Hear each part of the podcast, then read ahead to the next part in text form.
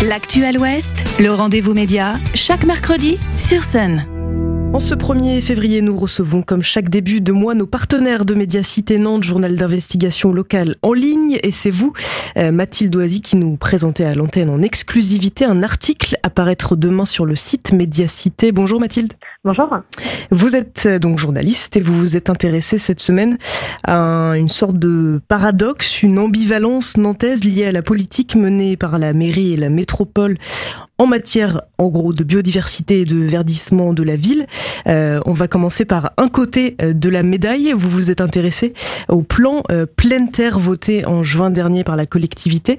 Qu'est-ce qu'il prévoit ce plan? Le plan pleine terre, qui est qui a été adopté par euh, la ville de Nantes, euh, prévoit de débitumer euh, 7 hectares, voire 8, euh, avec cette idée de laisser plus de place à la biodiversité, de laisser les eaux de pluie s'infiltrer dans, dans, les sols mmh. et pouvoir aussi rafraîchir un peu les espaces pour éviter les, les îlots de chaleur urbains et puis euh, apporter euh, apporter plus de nature en ville. Mmh. Euh, c'est un ce plan planétaire en fait il ressemble à, à plein d'opérations qui sont menées dans d'autres villes. Donc c'est pour ça que je me suis intéressée.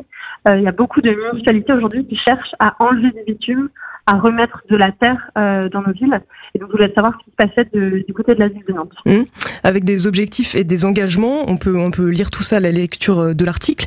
Et puis, de l'autre côté euh, de la médaille, une espèce d'incohérence euh, qui est liée cette fois à des projets qui sont aussi portés par la collectivité, euh, qui eux vont justement artificialiser, bitumer, vont un peu à contresens de cette démarche écologique. C'est ce qui ressort aussi de, vos investigations. Oui, c'est ça. Alors d'un côté, il y a le, plan pleine terre euh, qui, euh, fait consensus euh, parmi les élus, parmi les parmi les différentes villes en France. voilà, la plupart s'engagent s'engagent sur ce sujet. Et en même temps, on se rend compte qu'il est encore difficile de de ne plus artificialiser de terre parce que par exemple à Nantes, dans le quartier d'Oulongoar, il est toujours prévu euh, de, euh, de, mener un projet euh, d'urbanisation pour construire des logements sur des d'anciennes terres maraîchères. alors la ville a tenté de réduire au maximum l'empreinte, mais il n'en reste pas moins qu'il va y avoir 25 hectares d'artificialisés de ce côté-là de la ville, quand de l'autre côté on nous présente 7 hectares débitumés vraiment à quelques petits endroits. Donc l'article parle effectivement de cette, de cette ambivalence.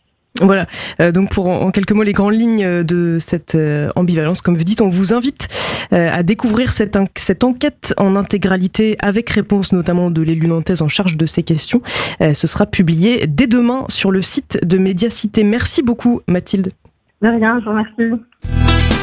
Le rendez-vous média en podcast et en vidéo sur myson et le sonunique.com.